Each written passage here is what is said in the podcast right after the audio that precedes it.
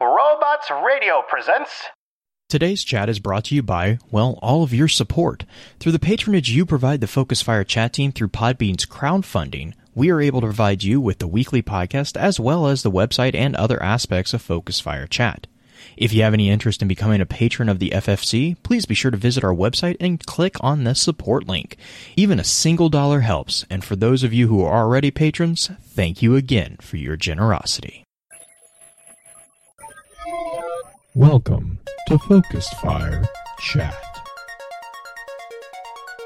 Explore together.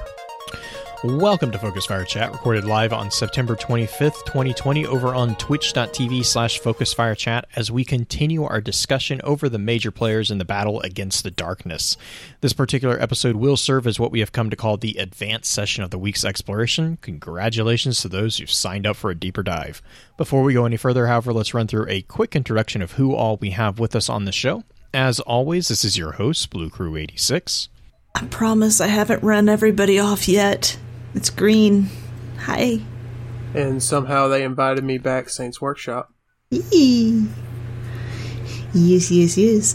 And we are going down Green's crazy rabbit hole of where everybody's at in this cosmic war and tying up some some loose ends lore-wise before we get to Beyond Light. So...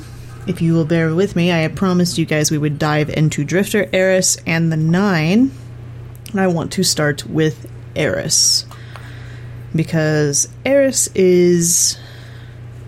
Eris is a, one of the linchpins, I think, for the oncoming struggle, considering what we know about the Beyond Light trailer. Not only is she a major player in that, she is also a major player priorly with Mara Sov. She's also been around a lot of different things with Shadowkeep. She's just... we love Morla. We love hearing Morla. We love Eris. Let's have more creepy, creepy, sarcastic comments between Eris and Drifter, and I think we're going to get more of that, which is awesome. But... Eris... works with a lot of different people. Sometimes works well with them. Sometimes works reluctantly with them. And I think we should start her deal with Seed of Silver Wings. And if either Blue or Saint, I don't... Um, Saint, would you like to read it? Do you have uh, it pulled yes, up? I do. Yeah, let's have you read this card, because this card, I think, got highly overlooked at the beginning of this season. Malleable and hungry, speak not of what it becomes. Um, then there's some encoding talk. I'm not going to say that. To our little trio, I wrote out of concern and independently my findings. I sense the tension brimming at the forefront of our correspondence. I feel a need to again impress upon you the gravity of our current standing. I understand the Vanguard's position. Contact has been made. I have felt it. I cannot ignore it, nor can I purge it. That much you should know. It is not a temptation. It is not a disease. It's an appeal to reason. I know you see the worth. Long have the the Natanauts devel- delved into these questions. Where they went, I simply walk a parallel road. Do not abandon me in this. There is little time, and it may be all we have left. Now, Ikora, to the matter of your inquiry, thank you for that, by the way. That you would not come yourself, I will say nothing. There's a second tree, obviously. It has grown, and from it the Guardian has taken a seed that we intend to use for study. With the tree's parent felled in the Black Garden, this may be a rarely given opportunity. I am only now beginning to record its most lightly guarded secrets. It's fluid in nature. No, Asher, not physically. It acts as an engine of inter- integration, incorporating that which it contacts into its structure. It feeds from paracausal energy, the light, the dark. They are vying for dominance within its every particle. I wonder whether we are meant to enact a second unveiling, whether this is this is to be a peeling away of an existing nurtured within its bark, one in which we may play out of the paths that are not yet to come, or that are yet to come. There are many answers, but the question remains, by whom was it planted? I hope this message finds you in good health and less pain.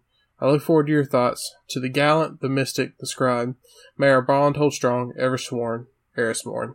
So this card really bothered me in a lot of ways. One, because it shows that Osiris, if Osiris was the one to indeed plant the seed at Mara's behest, that he did not tell Eris or Ikora or Asher, which granted, I don't think Osiris has much uh, correspondence with Asher, but that information is not being shared anymore. So the trio that was initially used for Taken King doesn't actually work together very closely anymore, which is weird that Mara is not using Eris anymore, because she used Eris for so long that it makes you wonder why she stopped.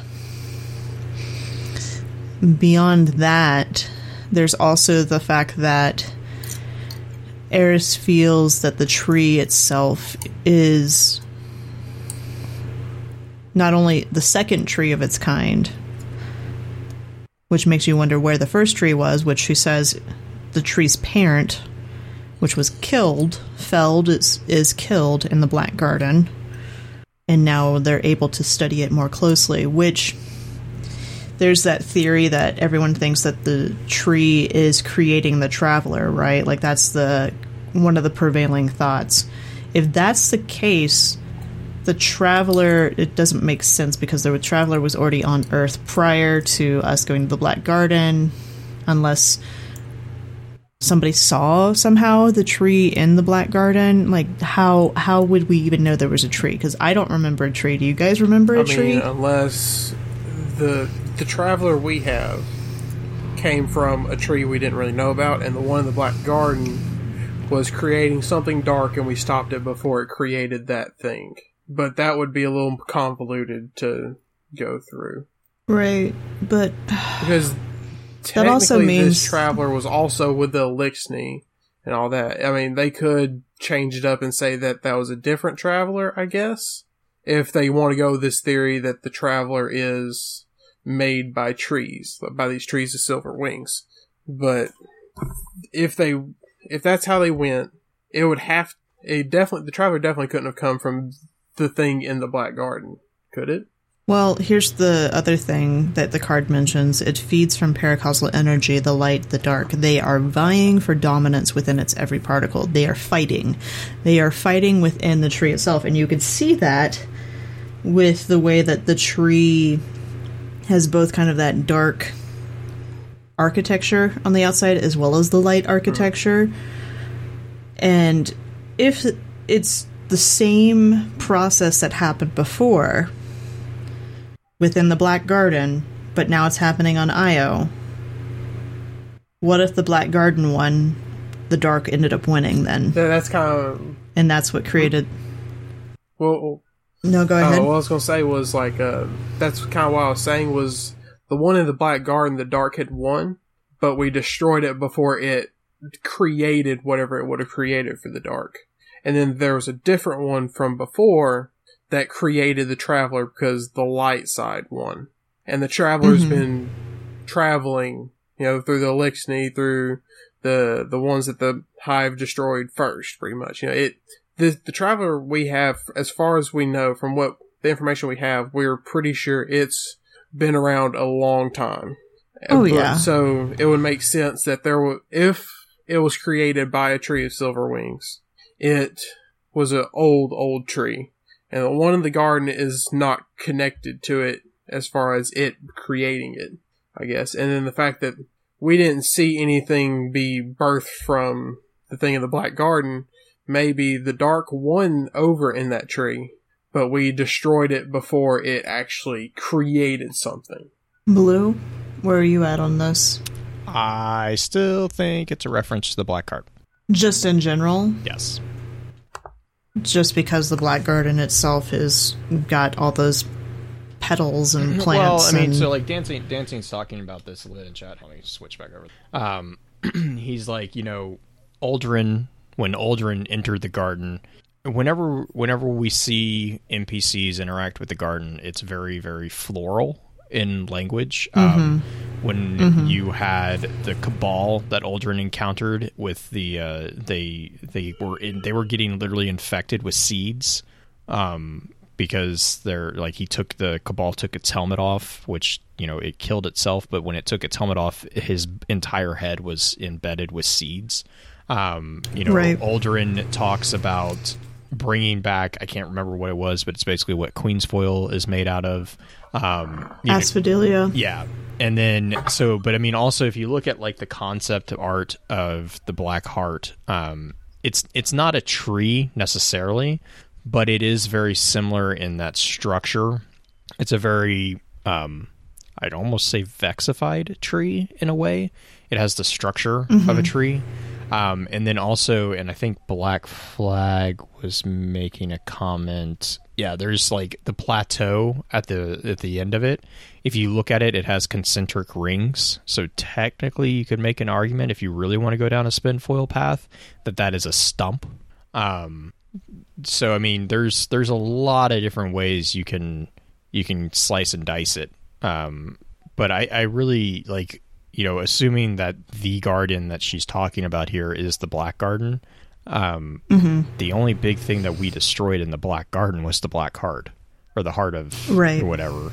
Um, so, I mean, to me, and like, yeah, here, let me see. There's like some really old, uh, I don't know how to best describe this. I'm going to send this over to you guys so you can help me, help me describe this, because it is a very old concept art.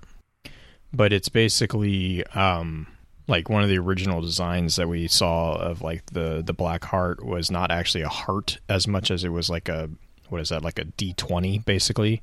Or that would be a D... Mm, no, that's like a D ten. Yeah, it's a D ten. Um, but like, but it's a hollow and it's got like this black um, center, this nebulous inside of it. And then there's branches coming out of it.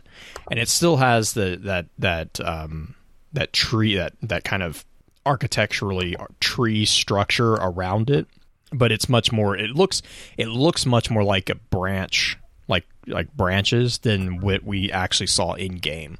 So, I mean, it looks like the nightmare tendrils from Shadowkeep is what it looks like. Yes. Yeah. For the branches and stuff. Yeah. Mm-hmm. But that's why, I mean, like, I, when I, when you talk about the Black Garden, like, everything kind of focused in on the, the heart. Um, you know, it was the tripwire that we sent, you know, it was the, you know, all these different things were connected to that. Right.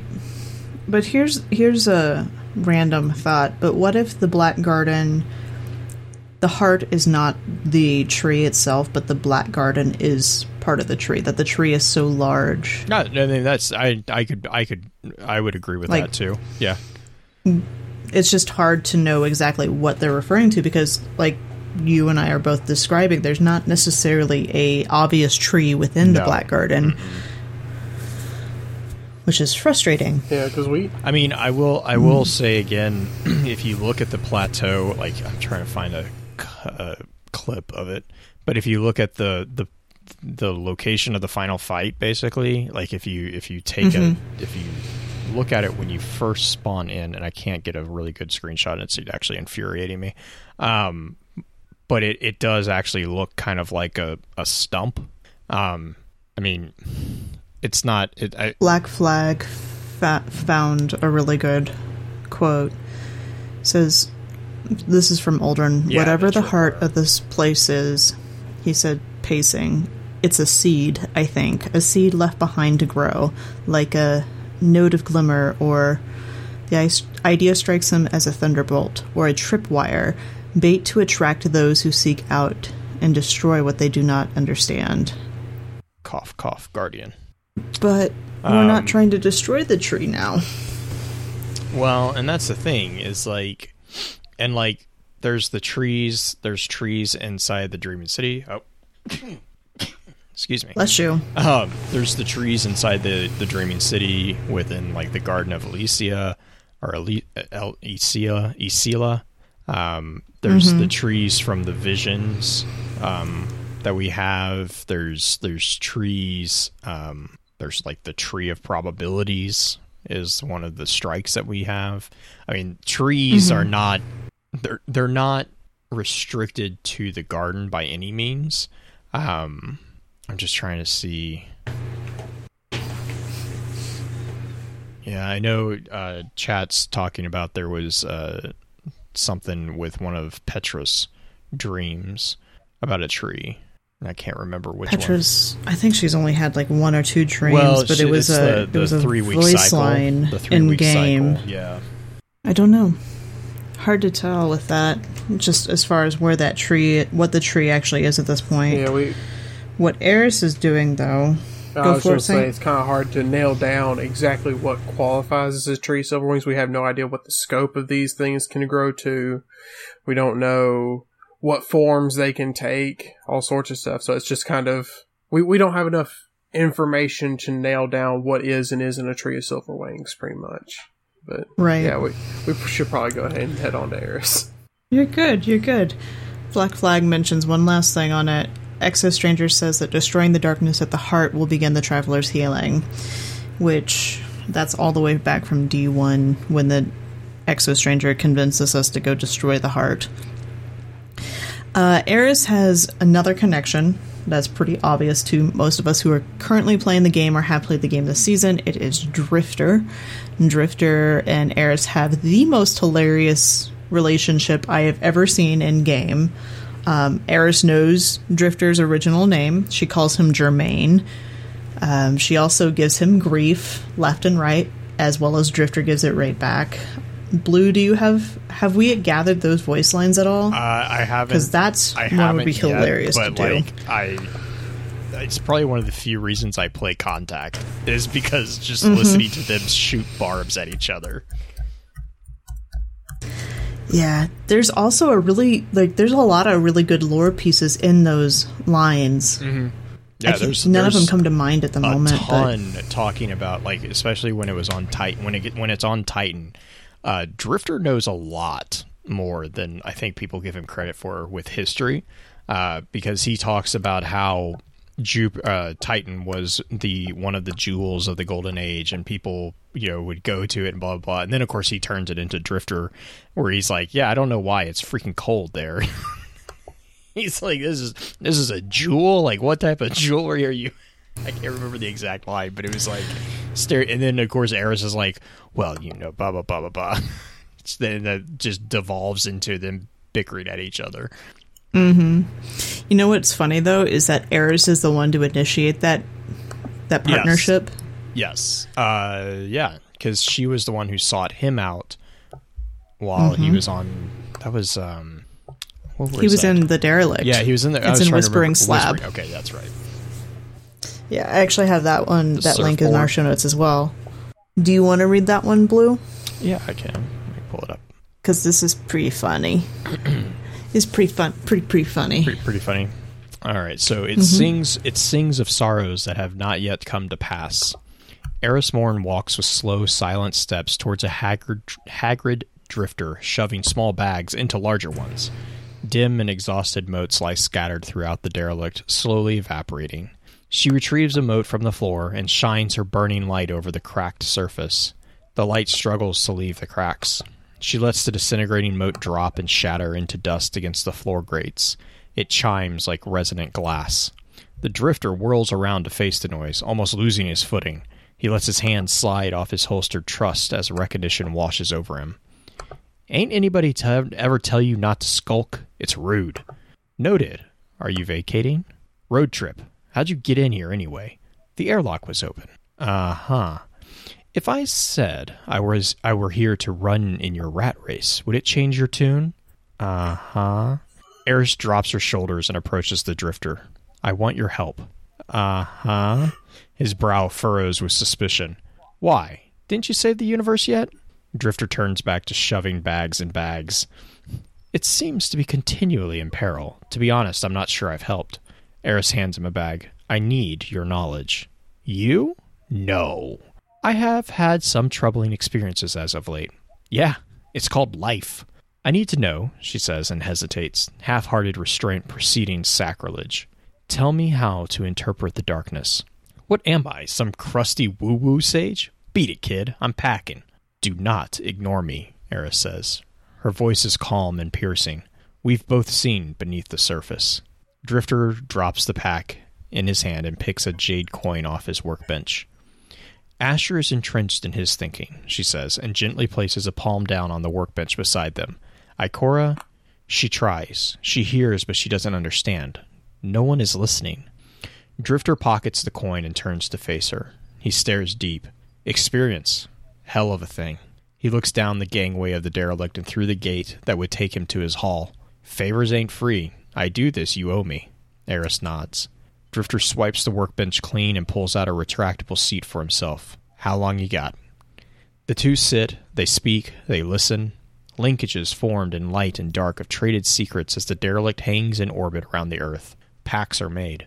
Soon there is only the silence of knowing left between them.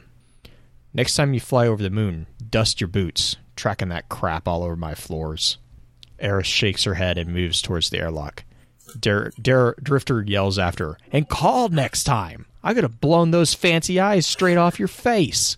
I'll try to be more mindful of your many eccentricities in the future. Eris and Drifter. Black Flag, I bet she teleported in. She probably did, knowing her. But there's, I mean, Eris knows Drifter knows a lot more than he's letting on. Mm. And why does Drifter know those things? Experience. What kind of experience does Drifter have? A lot more than most people seem to remember. I mean, he's been alive since the Dark Ages, so... And also someone who never chose. Yeah. Really. Never chose to throw in with the light. And Drifter, that's actually the... Do you remember the Drifter cutscene where everyone freaked out because they thought it was Shen? Mm-hmm. Oh, yeah. With him the, playing cards? The dredging guy threatening him and then getting just thrown over the side by Captain. If only mm-hmm. we knew that's how annoying Taken Captains were going to be. Oh, that Taken Captain was nothing compared to the Taken Captains in Gambit. That Taken Captain was a peach. And wasn't Didn't doing even anything. Have a shield. You just grabbed him and threw him. Oh no! Like there was nothing.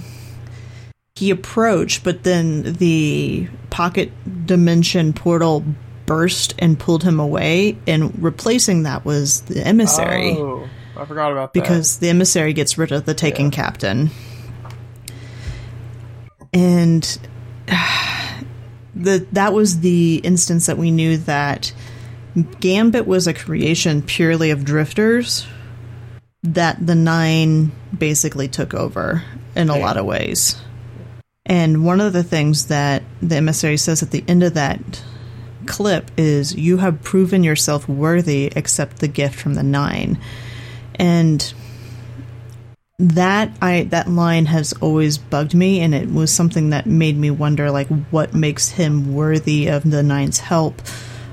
I think it's the same thing that him and Eris have in common, the fact that they understand that light and dark aren't good and bad, more tools. That you need one to use the others. Yeah. One of Blue's favorite cards is actually one I want to get into after the break. So let's do that real quick, and then we will dive into the illicit Reaper Bond.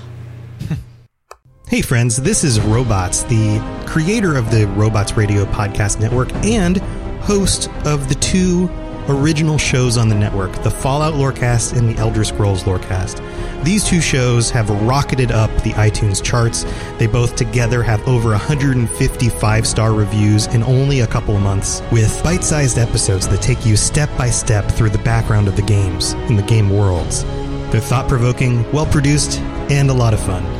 I recommend you go check them out at robots radio dot net or on any podcast, reader, podcatcher, whatever you use, iTunes, Spotify. Again, that's the Fallout Lorecast and the Elder Scrolls Lorecast, available everywhere.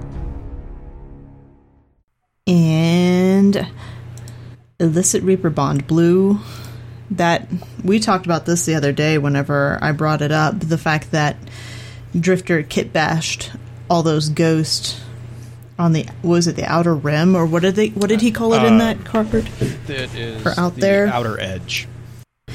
When Drifter's out there with his, yeah. I don't know if they were actually fire teammates or anything, but yeah, he just they refers were out to him there, as, their crew, as his crew. Right. The Red War kicks off, They lose all their light. And so Drifter takes care of things? Yeah. He, I don't know. How would you describe it? Yeah, he basically, like... So... They, they so he they actually got trapped before the Red War. So they they uh, he says, you know, his crew had been stuck stuck in a prison of our own making, dying over and over from the cold on a frozen rock out in the deep black, hounded every day by the indigenous life that could erase our light just by being near us, uh, life that we were hoping to capture to help us in battles of light versus light. Um, and so blah, blah, blah. And, and basically he goes on to say, just as tensions between our group reached critical mass, that's when the Red War kicked off and they took out the Traveler. And even he says, even out in space, it cost us our light, but we didn't know that. We all felt it, blamed each other without saying a word. And so then there's this scene where basically they're all, it's the whole, the good, the bad, and the ugly scene where it's the, you know, the group kind of all staring at each other. And then someone, someone drew and, um, Drifter was the one that walked away. He just, he, he was the one that survived. And um, he went on to say that that's, that's about the time that his ghost snapped and just like his ghost just lost it pretty much. Um, now, I think that's also probably because if you remember our ghost handling the Traveler being shut down, it was not a, it was not a good time for Ghost. Uh, the Ghost was very, very in a bad, bad shape. So he, uh, He says, where is it? Um, he says, and the craziest thing happened. My ghost snapped. I think at all, I think all this time my ghost was hoping I would fall in line, that I just needed time to take up the mantle of the Traveler, my re-birthright. But that had never happened. It took hundreds of years, but my ghost finally flipped. How? Well, our escape was all its idea. If we could modify its light to replicate the energy effect of the monolith cages, it might be able to contain the creatures in the same way. But we would need parts. Ghost parts, and we knew where we could get some. The ghosts of my former crew all fled as soon as their charges hit the dirt, so me and mine, we hunted them. And then it came time to perform the modifications. Uh, and it, he goes on, he's and, and actually Drifter Drifter is the one that's hesitating. It's Ghost, like, and that, of course this is all from Drifter's story, so you know, take it with a grain of salt. But like Ghost is the one that tells Drifter to do it, to Frankenstein it. Mm-hmm. Um And so, and then he, he, so he does, he says, so I began, sparks flying around me as I cut into its armor. If I died to the cold before I finished, it would all be lost. It spoke over the din of the work. Um, and then the last thing that my ghost ever said, and he says the last lie it ever told, was, hey, there's always hope. For what it's worth, I'm proud of you. Which is like really kind of sad. Um... The next morning, it was forever changed, but it had a brand, brand new shell of armor reinforced by the guts of five other ghosts. Its eye was bright red. It could no longer speak. And it, Here's it, a point of order that I've just made a connection to that I've never connected. If Drifter Frankenstein the Ghost during the Red War, he was not right. the yeah. Guardian chasing eight oh one. Because eight oh one and Henriette happened during the collapse, and Drifter's ghost did not have a red eye until during the Red War. Oh, I see what you're saying. Yeah. No, yeah, that's true. That's problematic. Yeah, that, in a number of different ways. That would be odd for I mean, them I, I to mean, make that, that distinction for Drifter and that particular ghost and then make them not related, but it does make sense that they're not related, you know. The thing is, that just means there's somebody running around with another ghost that has a red eye. Yeah. Mm-hmm. Or had. Well, had it, also, ghost. it also anyway. begs it also begs the question of everyone assumes that it's the kit bashing that did the red eye, but what if it's not? What if it's more of the ghost itself snapping it's, rather than the kit right. bashing? I also just love the fact that Drifter's ghost literally ate other ghosts. Like, it specifically calls out the red eye as a, an alteration the next morning, though. Right, right, right, right. But I'm just saying, if if another Guardian is running... Well, I mean, I guess you could also argue that another Guardian kit bashed to get... I don't know. Like, that's there's there's a couple Possibly. interesting... There's a couple interesting difficulties that lie in that there. Um, yeah, and Asher's ghost also yeah. has a red eye. Any of the SIVA-infected ghosts have red eyes, if I remember correctly. I... think the only I think the thing with the red eyes though is actually the the the line that you had just gotten up to when you stopped uh, reading the Reaper Bond, is that ghosts could now tap into spectrums of light no one on Earth had yet seen, spectrums beyond the light. Don't get me wrong, I've no, I'm no no herald of the dark. This was a kitbash job, but it was a renaissance for us. Gambit, Banks, Motes of Dark, and Derelict. They were all innovated out of that red setting. It is a setting on the ghost, not necessarily the kit bashing itself. The fact, because doesn't he talk about how the ghost has flicked back and forth? Yeah, or is it the blue setting, always red? The blue setting is still there, accessible whenever we needed it, but the red setting would save our lives. It and it could replicate. So, it could replicate the energy of the cages, which is interesting because this, he didn't touch the cages to kit bash it. He simply touched other ghosts. Which makes me think that with Beyond Light, this is how we can actually use our ghost for stasis. Yes, agreed. That's why when we were talking about stasis the other day, oh, maybe you weren't on the episode. Maybe it was with Orchid. I made a comment basically when we when we're talking about when we get stasis. I'm like, I'm curious what happens to the ghost when when when we start channeling mm-hmm. stasis. What are we going to see in the ghost? Because, you know, as they keep going back and forth, stasis is an element born out of darkness. Which it, so what does that mean? I still say it also go for it. It also Saint. begs the question of why, if you know, there there's a whole we're not sure if the ghost came directly from the Traveler, but if they did, why would they have mm-hmm. even if it's a really small one, the ability to channel dark or have that red setting? That's actually where I was heading you too. Know, it, That does lend to the idea that the Traveler didn't make the ghosts. Or they didn't come directly from the That's, Traveler. Yeah.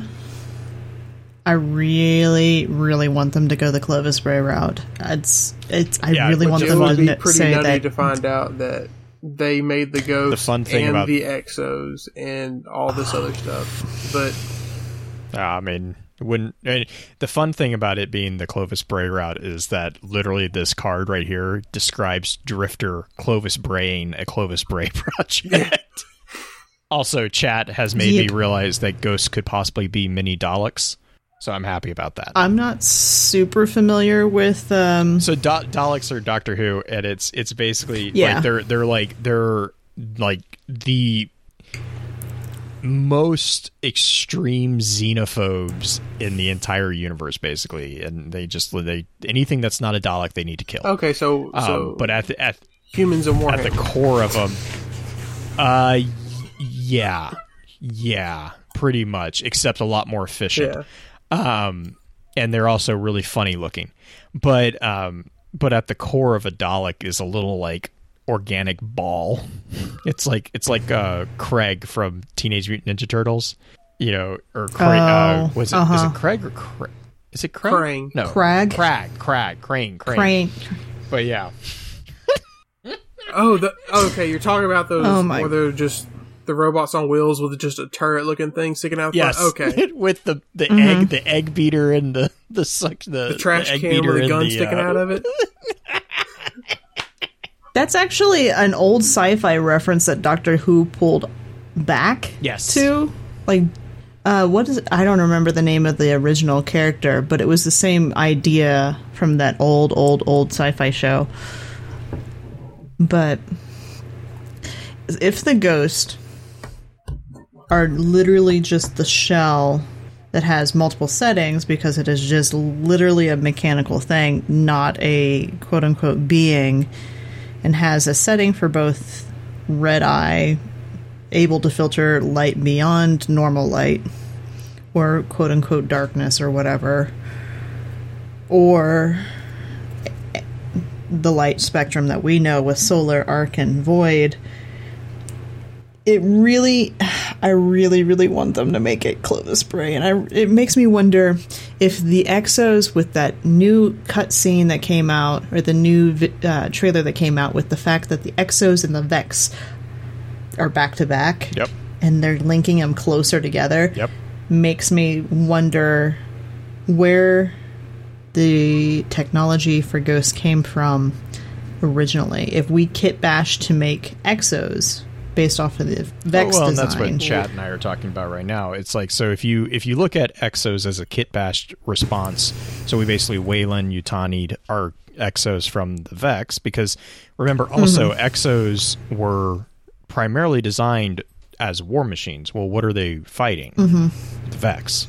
You know, that that's kind of that they, they they took the weapons of the enemy and made it made their own enemy or made their own weapon. Right. Um, but Chat and I, Dancing and I are talking in chat about this right now, about how, you know, there's a lot of similarities between Rasputin and between the energy signatures that we see within the Traveler and the Ghost. And so, you know, like, you know, Ghost orb mode, which resembles the A I orb mode of Rasputin, is light blue, just like the energy of the Traveler on Io. So, and, and Dancy's like, you know, I have a strong suspicion that the Traveler's energy was used by Clovis Bray to create Ghost, and their memories are mainly coming from that energy. So it's like a transference of memory, which mm-hmm. would make it. I know a lot of people have said this, and I and I'm, I'm I've kind of always had this as well in the back of my head, that it would make a lot of sense, because it would explain a lot of the connections that are inherently present within the Exos and the Vex, and then also the Ghost and the Traveler, because they mm-hmm. they definitely share similar um, components.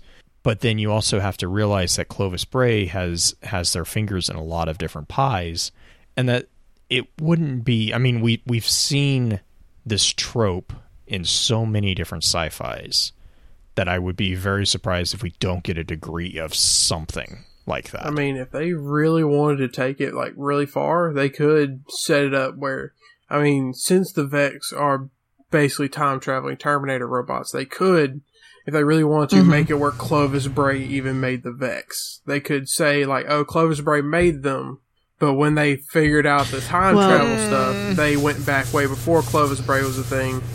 And it's, and also it could be a Clovis Bray from a different timeline. It's a lot. Yeah, my problem, that would be an problem, interesting series the, of the, paradoxes yeah. to deal with. Exos from a different timeline. They made way yeah, better. But my problem there is that I, I still argue that they're not tri- they're not time traveling. I, I don't I don't think we're we have time travel. I think we have reality jumping, which is a different different way without the paradoxes. Um, the other thing Dancing is bringing up about the Ghost is that this also would explain very nicely the problem that Ghosts have in memory handling with Exo Guardians. Mm-hmm. There's also multiple scannables on Nessus as well as I O, tying both Exo and Vex yes. together. Yep. Um, confluences that have very similar patterns to Exos. There's one in particular, I think it's in the Tangled on Nessus, that you can scan that talks. If you're an Exo, it has a very different line mm. than if you were anything else. Well, they also, uh, they could, or it might already be a thing, I'm not one hundred percent sure. But the, uh, okay, never mind. My, my screen went blank for a second. But, um... yeah, you, you cut out for okay. a moment. But they could set up where, you know how we're talking about how the Ghosts have that second red eye setting? Well, mm-hmm. don't Exos have that sort of thing too, back when they were just Exos, not Exo Guardians necessarily, but where Clovis Bray could take over an Exo and make them be subservient? Rasputin had an option to be able to utilize that. I mean, rather than being a, a little smidgen of dark setting, it could be, you know, Exos getting to walk around and be people, and then they could flip that switch and then they're the war machine again, sort of thing. It's possible. But I think the the big thing with here, with Drifter in this scene in particular, is that Drifter has been utilizing both light and dark much longer than a lot of people have. And there was a line that I think it was Black Flag brought up earlier about how uh, it's from a Contact. What was it from? Where is it at? Uh, inter- in- Invitations Week one. Only two others have transcended their design. The first, an hourglass counting down with infinite patience. The second, a forgotten blade sharpened anew. And now the Dredgen. Invitations Week one. That Invitations was um, Invitations of the Nine. Yeah. And Drifter and Eris are likely both included in that one, as well as Elsie is the other one that is possible, the Exo yeah. Stranger. Or Mara. Yeah, or Mara. Mara's another good option for that, which ties those three together fairly well. And if they are the ones that are transcending their original purpose of being outside of this dogma, which is something that Drifter calls out multiple times to us, even in game, that says um, from, I believe it's that same invitation, maybe not the same week, but it's, Drifter replies, "I told you not to look into the emissary and you did it anyway.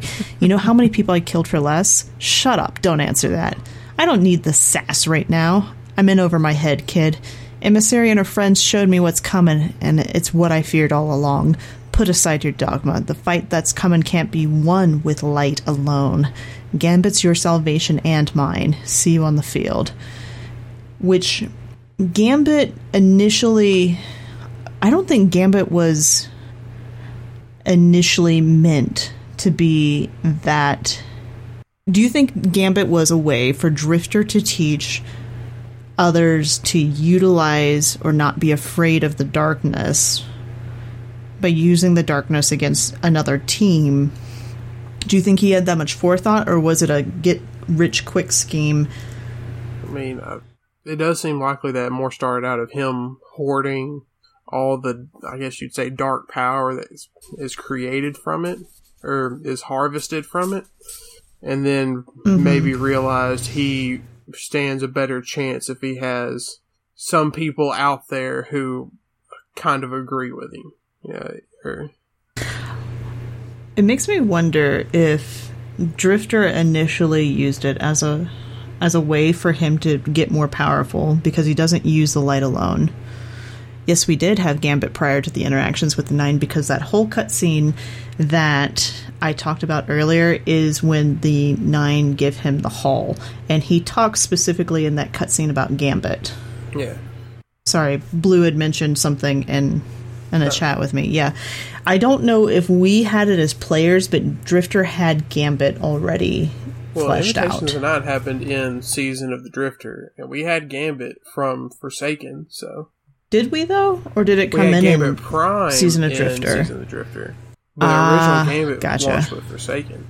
So the Nine add the hull to Drifter because they see him as worthy, because Drifter knows how to use light and dark. So the Nine use Drifter to teach Guardians the same lesson that he's learned, which now, because of us using the Gambit banks and understanding that, we're using it to gather darkness again. A slightly modified version of darkness in the Contact events. So the Contact motes are a different color. They're like that orange mm-hmm. color, right? If the Contact event is really using true darkness, and what we've been gathering in Gambit has just been ascendant darkness or ascendant energy... that it makes me wonder if Drifter Drifter didn't necessarily know that what he was doing, that the Nine manipulated him into preparing us for this. Yeah, he's built everything himself. He is quite the engineer.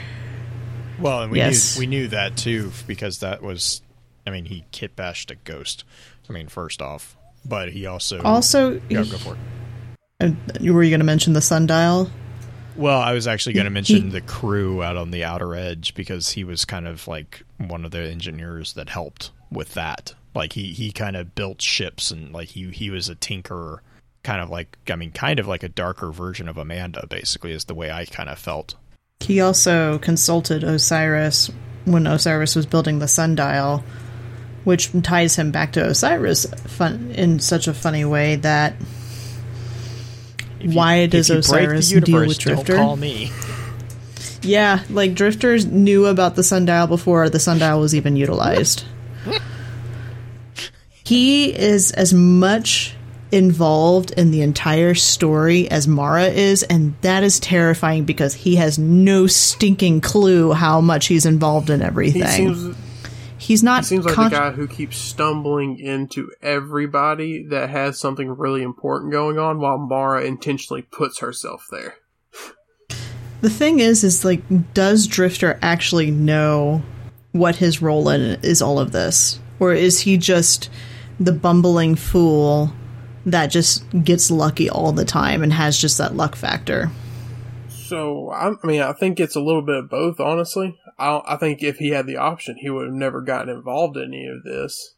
But now that he is, he's he kind of realizes he has to go all the way. It's all or nothing sort of situation. I mean, he needs to kind of secure his spot in this so he can know what's coming, sort of. I mean, it's the best position for him to be, since he his whole thing as of right now is basically just just survive. And what better way to survive than be one of the main people who this whole thing depends on, you know? This is true. This is true. I'm trying to think. Because the last group that we've kind of mentioned on and off is the Nine themselves in their play in all of this. And we've kind of talked about how they're using Drifter. They've had contact with Mara. But what else they have their fingers in, we don't... There's not a whole lot there. But I want to talk about them a little bit more after a quick, quick ad break. Have you ever wanted to learn more about geography without sitting through a snoozy old lecture? Geography Arcade is a weekly podcast all about your favorite video games and their geographic lessons, inspirations, and even some minor analysis. Some may say analysis, boo! Well, we're going to learn and have fun while we talk about Pokemon, Elder Scrolls, and much more. Come join the adventure at Geography Arcade on your favorite podcatcher and YouTube.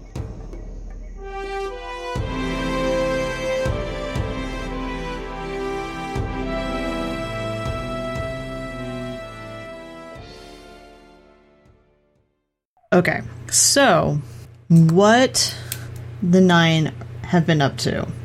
They've got Drifter doing Gambit Prime. They've got, they're tied directly to him and a much more physical presence than anything else because of the Hall.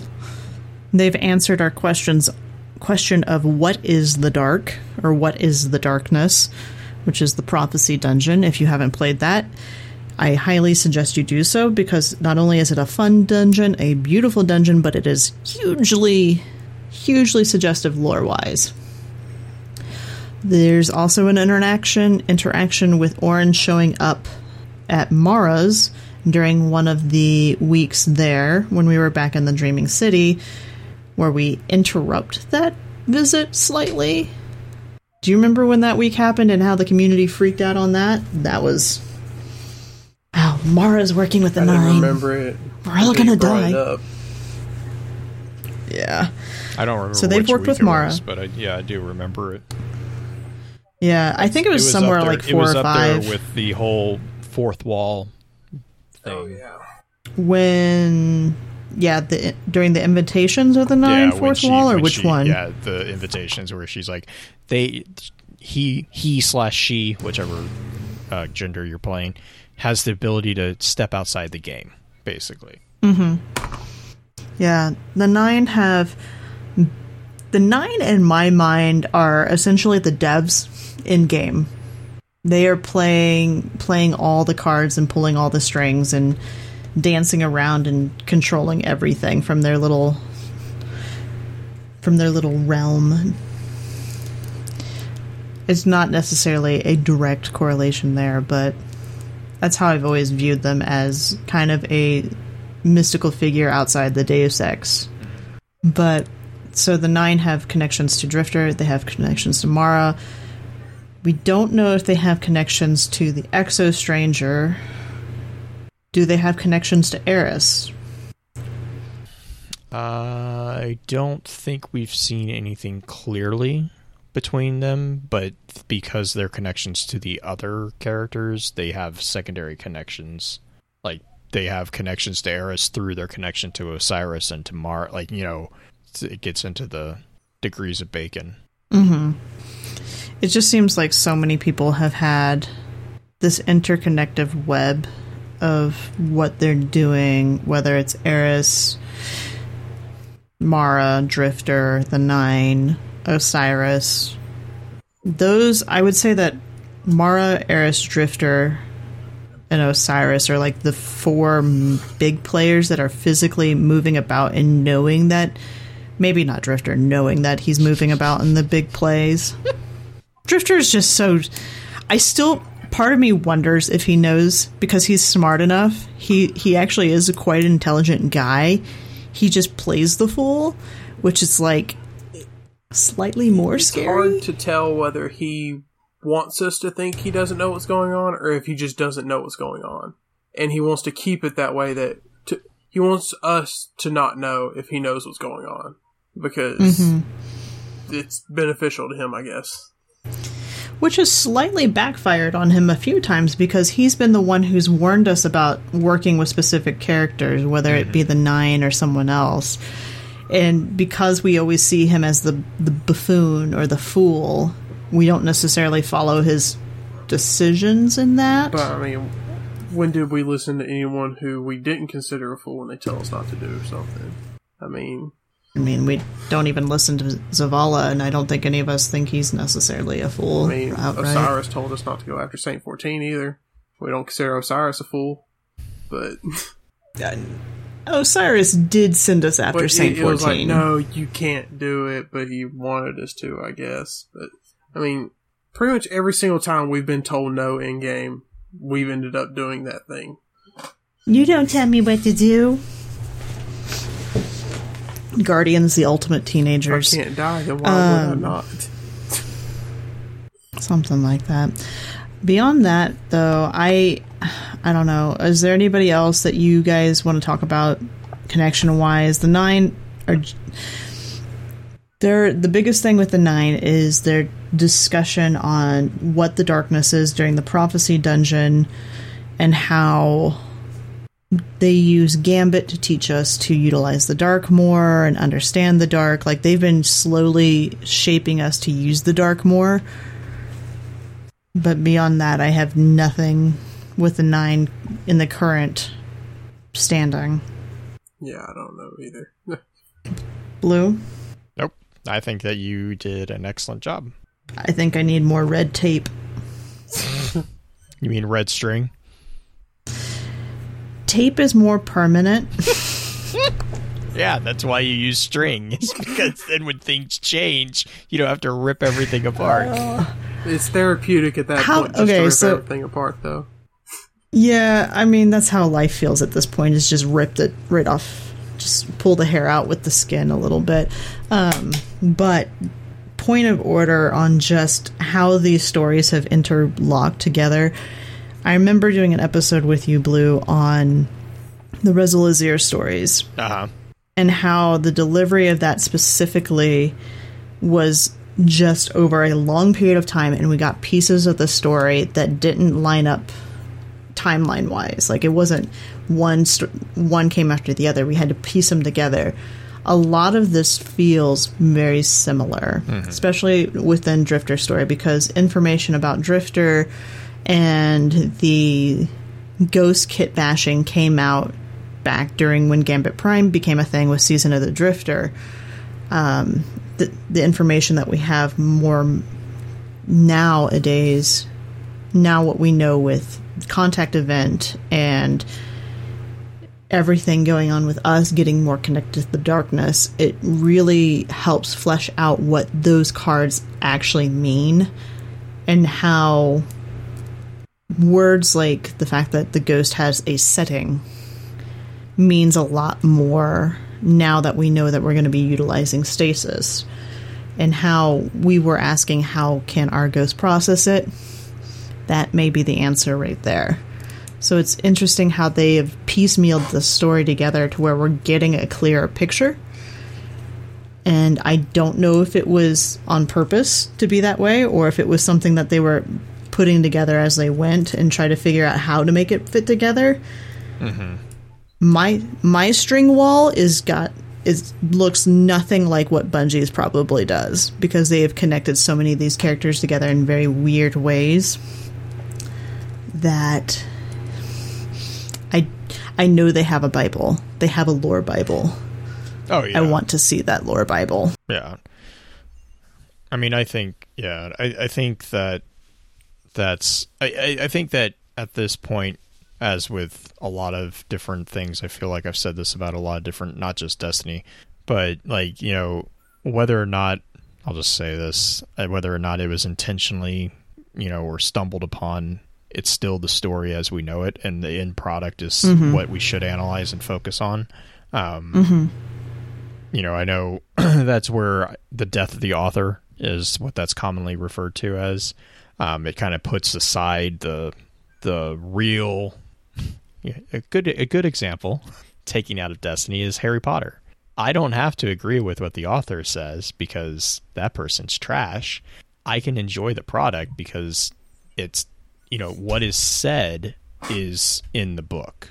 It's, you know, and so you, you can always have, you know, a lot of people come back and be like, well, the author says this. That doesn't matter. What was in the, what was in the text, what was in the, the book or the story or whatever, what was actually published says X, Y, and Z.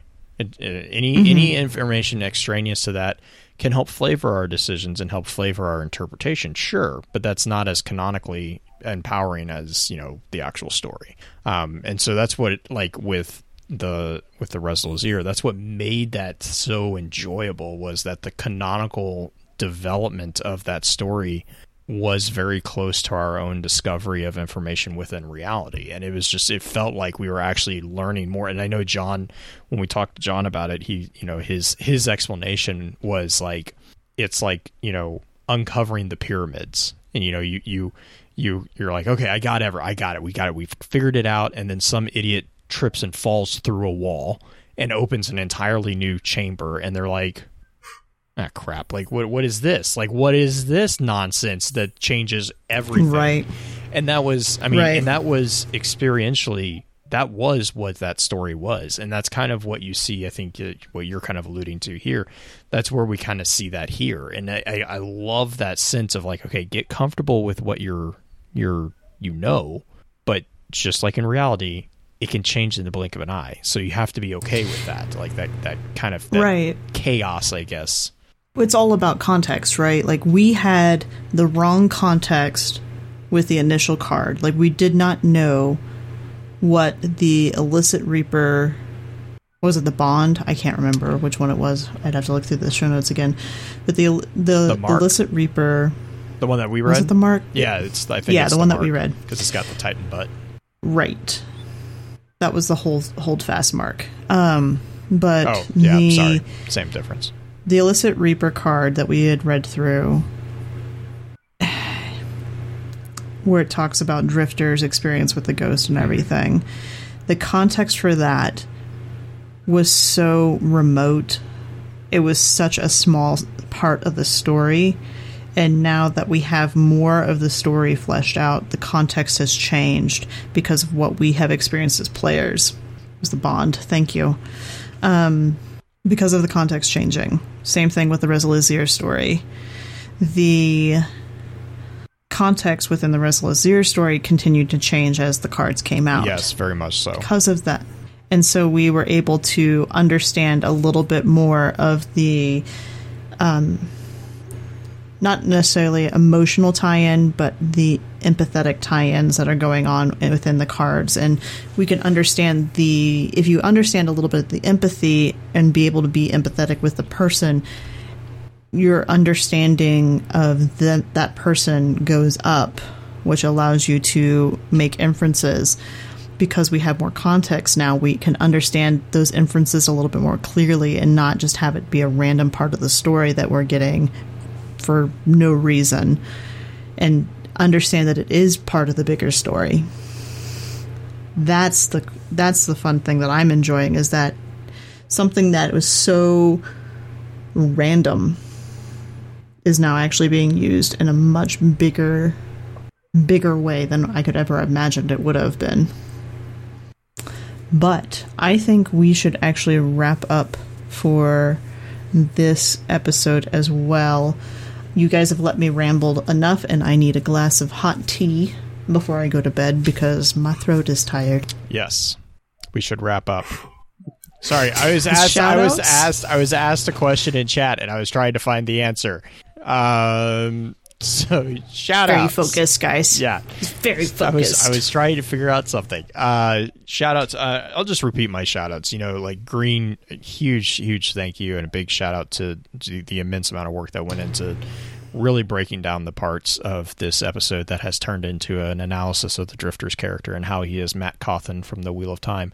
Um, just, just huge, huge shout out. The Drifty boy is more important than you think, guys. Yep. Um, and then and also, why you should have picked him during the Vanguard thing. If I knew I was going to be called snitch for the no. next two years, I might have made a different yeah. decision. you know, because you, you pick you nah, pick Drifter, made, I made the and decision the Vanguard I made. Doesn't care at all. You know, they're like they're kind of like, oh, you pick Drifter, we eh. You know, but if you pick Vanguard, you know, Drifter will still hang out like, with you, but he won't no. let you forget it. He's like, oh I no, he won't remember you. Also. If the episode that I know that was recorded on Spinfoil Theory is legit, like, you know, Spinfoil Theory, they come up with the crazy ideas. Their latest episode they recorded was on the idea that a character that shows up to Spider, I think it's Whalers. Oh, yeah, yeah. Something the, Whaler. The, um, the Warlock? Uh-huh, the That's warlock that shows armor? Up to Spider. Mm-hmm. Uh, no, no, no, that she isn't looking for armor. The Basically, it's, it's like a throwdown where Spider is the mob boss. It's like, I can clean away all this kind of thing. Oh, um, all okay. you, no one will ne- No one will know what happened. They're claiming, Spinfoil Theory Podcast, if you guys haven't checked out Taylor B. and Waffle, uh, not Waffles, Bagels. Is it Waffles? Bagels. Ah, it's bagels. A, thank a, you. It's a breakfast I knew food. It was a food. Yeah, it's a breakfast. It's a food. food. Um, Bagels and Taylor B and Wicked broke down a the idea of is it Honor in that card who got her fire team killed, but didn't want anybody to know oh. about it. That's it. There's, I kind of hope not because I kind of like it's, Honor, it's, but. It's out there. Yeah, it's out there. I they, would, I would, I would, I could see a connection more being with like Sola. Yeah, I, I argued that they're not necessarily, but we were talking about the Vanguard, the Vanguard uh, choice, whether or not picking Drifter was a good idea or not, and if Honor is actually kind of a bad guy in disguise, makes me a little happy because I picked Drifter because Drifty Boy is at least he may not be the brightest. But I know where he stands. You, you can trust you know in the fact that you can't too. trust him. Mm-hmm. Can't be betrayed by someone you never trusted. So anyways, shout out also to the Mars Quest. Uh, that was a really cool thing. Thank you, yeah. Dancing, for remembering, for reminding us of that. That was an amazing, amazing quest. Um, very short, I have but one very, small very bone, though. One bone. Yeah. This guy must have hated hunters. There no the anti-snake. The, no the anti-snakes. No snakes. I nearly messaged you when I saw that because I was like, ah, I didn't make that connection at first. I think it's funny that it's not like one class was great. No, it's just specifically. I yeah. hate hunters. It may not have actually been that. It may have just been like snakes. I hate snakes. Like, I mean, mm-hmm. Justin doesn't like snakes, and he's a hunter, so. But yeah, but Green. Justin's weird. That's also very true. Green, what about you? What about shout-outs for you? Um, my shout-out goes... My shout-out goes to, actually, Critical Role. Um, many of you who follow me on Twitter have known that I've kind of dove back into the critter world. And that's something that they have started up very recently, as of yesterday, from the time that we recorded, which is nine twenty-five is today, or nine, no, yeah, nine twenty-five is today. Um, they started up a foundation where the Critical Role Foundation, they're picking charities that they believe in. And the first charity that they are working with is a charity to help uh, natives, native people, indigenous people, throughout the U S and a little bit abroad with the effects of COVID, because a lot of their financial support has been cut off recently. So my shout out goes to them for not only just being awesomely funny people that are also great storytellers. There was a major cliffhanger last night that I watched three times today because holy moly. But um, they're also very good people who have done multiple charities throughout the years that are not only related to creative writing, but also just being kind to people. Their whole premise is leave the world a little better than you came in, kind of thing. Leave the world a better place. So shout outs to them and that foundation. You can find them at crit roll dot com. Saint, do you have any shout outs? Um, actually, uh, I was going to say, uh, so about a month and a half ago, I'd say, or a little longer, um, mm-hmm. my only computer decided it did not want to be a computer anymore and just quit. It, it blue screened. Uh-oh. And I couldn't figure out what to do. So I wanted to shout out to uh, G M D Geek and Unforsaken Jay. They're both streamers and on Twitter, and they have their own podcast called like Press What to Join, I believe. And their group, mm-hmm. between them two, mainly helped me out a ton figuring out how to fix it. They helped me fix it, and then they also nice. took me through my first raids and where I got Anarchy. So that's awesome. Shout out to them for that. That was pretty cool. Nice. Well, as we have has has come to be the custom, I want to thank you for your time, and until next time, remember, with wisdom we conquer, stand strong, stand tall, and keep exploring. With that, we'll begin to wrap the chat up. Thank you again to those over on Twitch for coming to spend your evening with us. If you'd like to join us for the live streaming of the episodes, please be sure to give us a follow over on twitch dot t v slash focused fire chat. Links to all our episode archives can be found at w w w dot the lore network dot com. Please be sure to email us at focusfirechat at gmail dot com with any comments and or questions for the team concerning the podcast, and let us know how we're doing by giving us some feedback and a rating over on iTunes as well. So until next time, focus your fire and may your light shine bright. You've been listening to a Robots Radio podcast. Smart shows for interesting people. Check out all the shows at robots radio dot net.